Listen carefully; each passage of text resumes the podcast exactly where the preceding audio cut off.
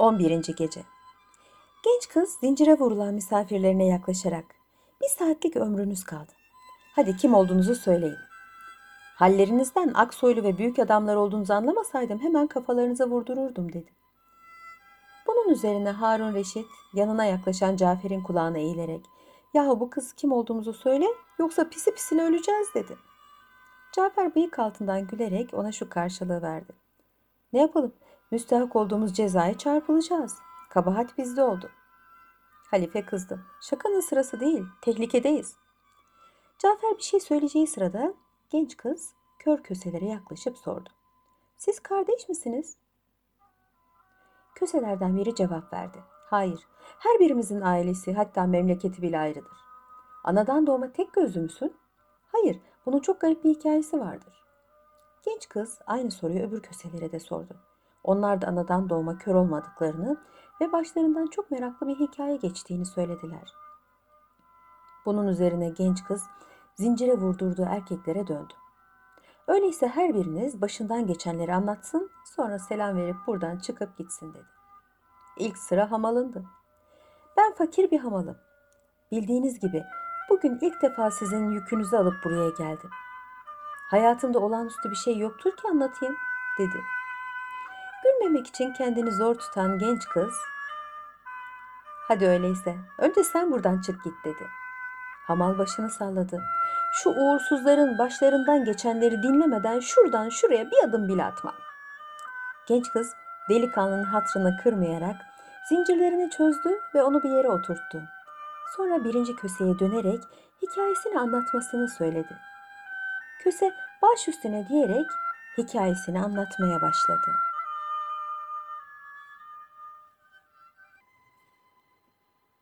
Birinci kösenin hikayesi. Ben bir padişahın oğluydum. Bir gün benimle aynı günde doğan ve babası da başka bir ülkede hükümdar olan amcazademi ziyarete gittim. Bir zaman gezip tozduk, eğlendik. Günün birinde yine öyle içki içip zevk ve sefa ederken amcamın oğlu birdenbire hatırına bir şey gelmiş gibi senden çok büyük bir ricam var dedi. Yalnız bu sır olarak ikimizin arasında kalacak. Kimseye söylemeyeceğine yemin eder misin? Ederim dedim. Bunun üzerine yanımdan kalkıp dışarıya çıktı. Bir saat kadar sonra iyi giyinmiş, kollarında altın bilezikler, göğsünde elmas gerdanlık, kulaklarında pırlanta küpeler bulunan güzel bir kadınla geldi. Bana bir mezarlık tarif etti. Gidip kendisini orada beklememizi söyledi. Genç kadını alıp oraya gittim. Çok geçmeden o da geldi. Elinde bir su kabı ile küçük bir torba harç vardı. Mezarlığın ortasında bulunan eski bir mezarın başına vardık. Üzerindeki toprağı eşeleyerek küçük bir demir kapı meydana çıkardı. Demir kapıyı açtı. Aşağıya doğru inen bir demir merdiven göründü. Bu demir merdiveni kadına göstererek işte burası, buyurun dedi. Kadın hiç ses çıkarmadan o yeraltı mahzenine indi. Biz yukarıda amcamın oğluyla yalnız kalmıştık. Bana ben indikten sonra demir kapağı kapar, üzerini de şu torbadaki harçla örtersin. Üstüne öbür mezarlardan farklı olmasın diye birkaç taş koyarsın dedi. Sonra benimle helalleşip büyük bir soğukkanlılıkla kadının arkasından mahzene indi. Ben de onun dediğini yapıp o demir kapağın üstünü kapadım ve mezardan farksız bir hale koyup amcamın sarayına döndüm. O gün amcam ava çıkmıştı. Kendisini görmedim. Ertesi sabah amcamın oğluyla yaptıklarımız aklıma geldi. Yaptığıma pişman oldum. Ne çare ki iş işten geçmişti.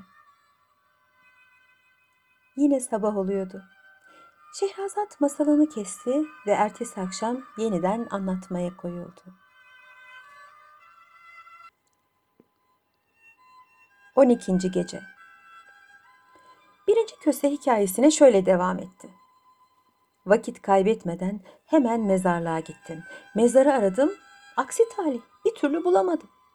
Geç vakte kadar epey uğraştıktan sonra büyük bir üzüntü içinde saraya döndüm.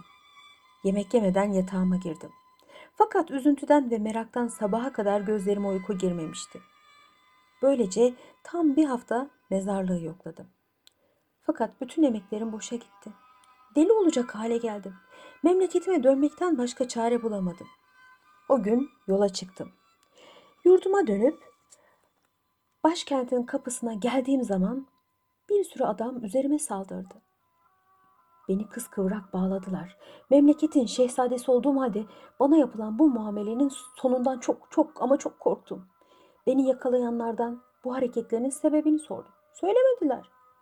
Nihayet eski uşaklarımızdan birisi yanıma geldi. Hazırladığı bir tuzakla vezirin hükümet idaresini babamın elinden aldığını söyledi. Biraz sonra muhafızlar gelip beni vezirin karşısına çıkardılar. Vaktiyle daha çocuk yaşındayken attığım bir okla vezirin bir gözünü kör ettiğim için bana kin bağlamıştı.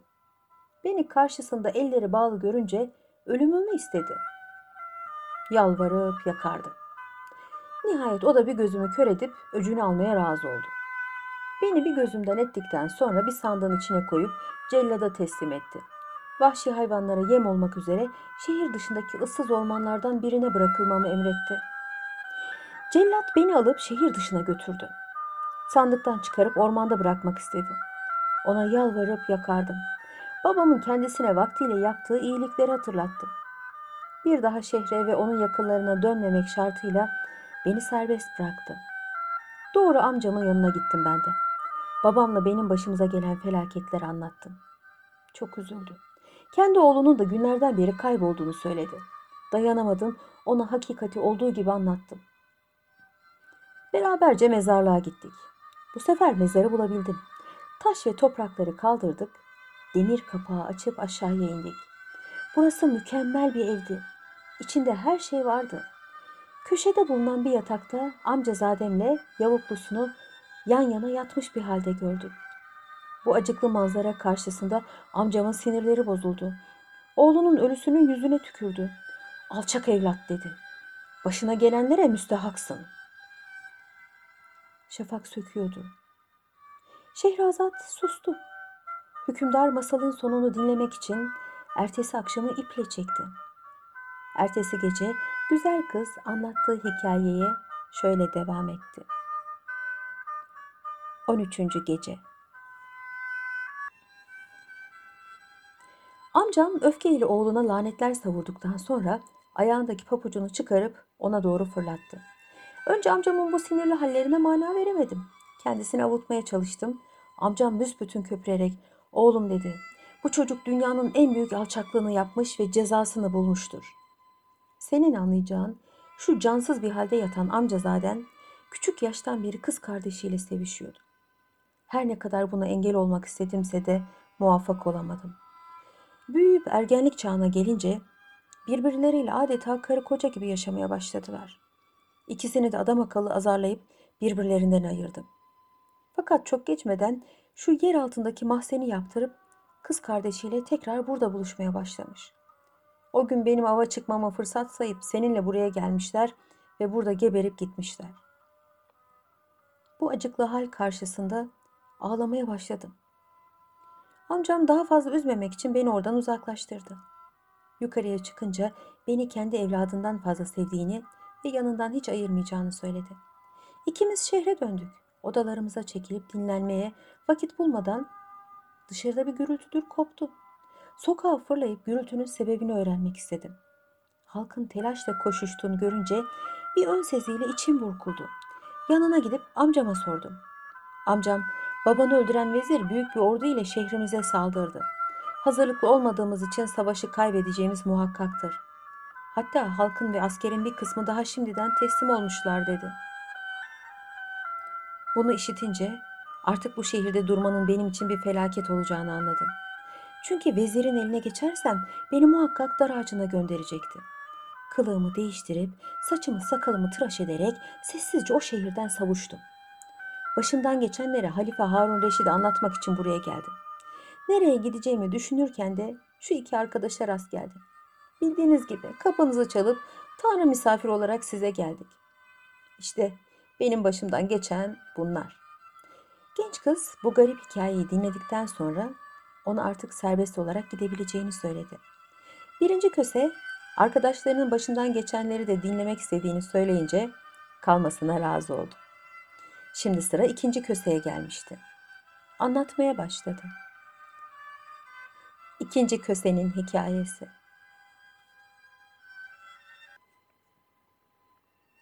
Ben de bir hükümdarın iyi okutulmuş bir oğluyum.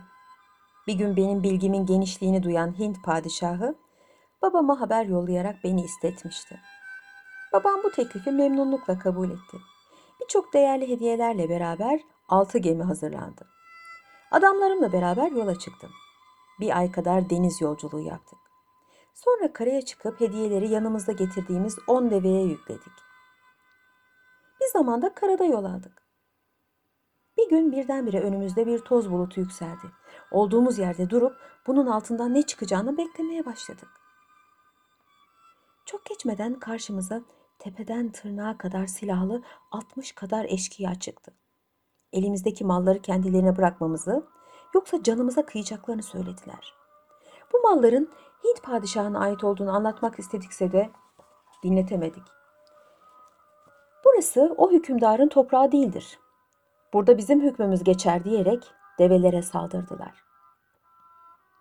Engel olmak isteyen adamlarımızın bir kısmını öldürdüler. Bu hali görünce ben ve sağ kalan diğer adamlarım kaçmaktan başka çare bulamadık.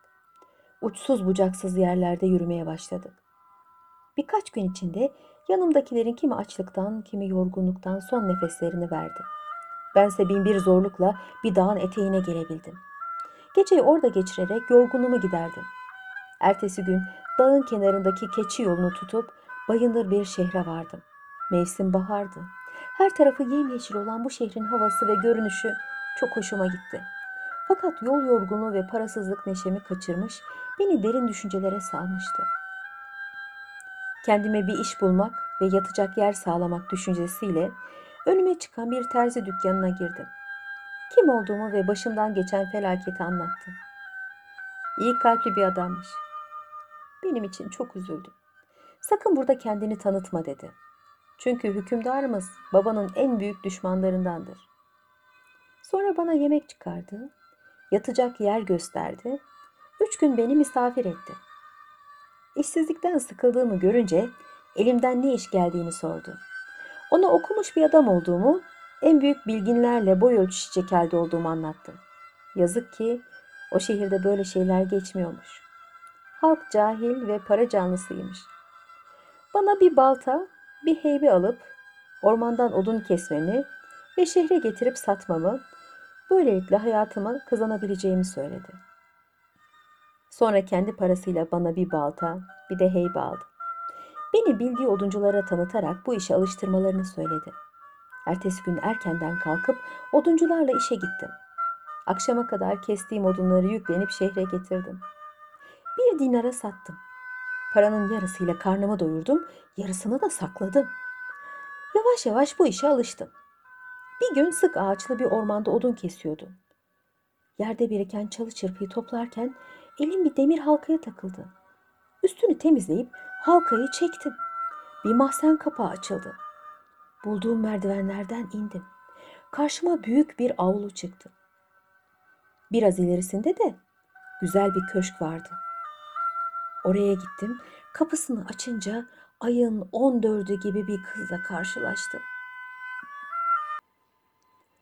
Onun güzelliğine hayran hayran bakarken bana in misin, cin misin diye sordu. Senin gibi insanım dedim. Bana ısındı. 25 yıldan beri insan yüzü görmediğini, benim buraya nasıl düştüğüme şaştığını söyledi. Ona başımdan geçenleri anlattım. Bunun üzerine o da bana kendi başından geçenleri anlattı. Ben Hint adalarından Abonos mihraciyesinin kızıyım. Daha küçük yaştayken beni Cerceris adında bir dev adam kaçırıp buraya getirdi. Yiyecek ve giyecekten ne lazımsa yanıma koydu. On günde bir buraya geliyor, bir gece kalıp gidiyor. Bir ihtiyacım olduğu zaman binanın üzerindeki kubbeden elimi sallıyorum. Nasıl oluyor bilmem hemen yanıma geliyor. Şimdi gelmesine altı gün kaldı. O zamana kadar herhalde yanımda kalırsın dedi. Teklifini kabul ettim. Memnun oldu. Hemen beni alıp hamama götürdü. Güzelce yıkadıktan sonra önceden hazırladığı yemek sofrasına oturttu. Beraber yiyip içtik. Çok tatlı, konuşkan, şen bir kızdı. Yemekten sonra Sen çok yorgunsun diyerek bana temiz ve rahat bir döşek hazırladı.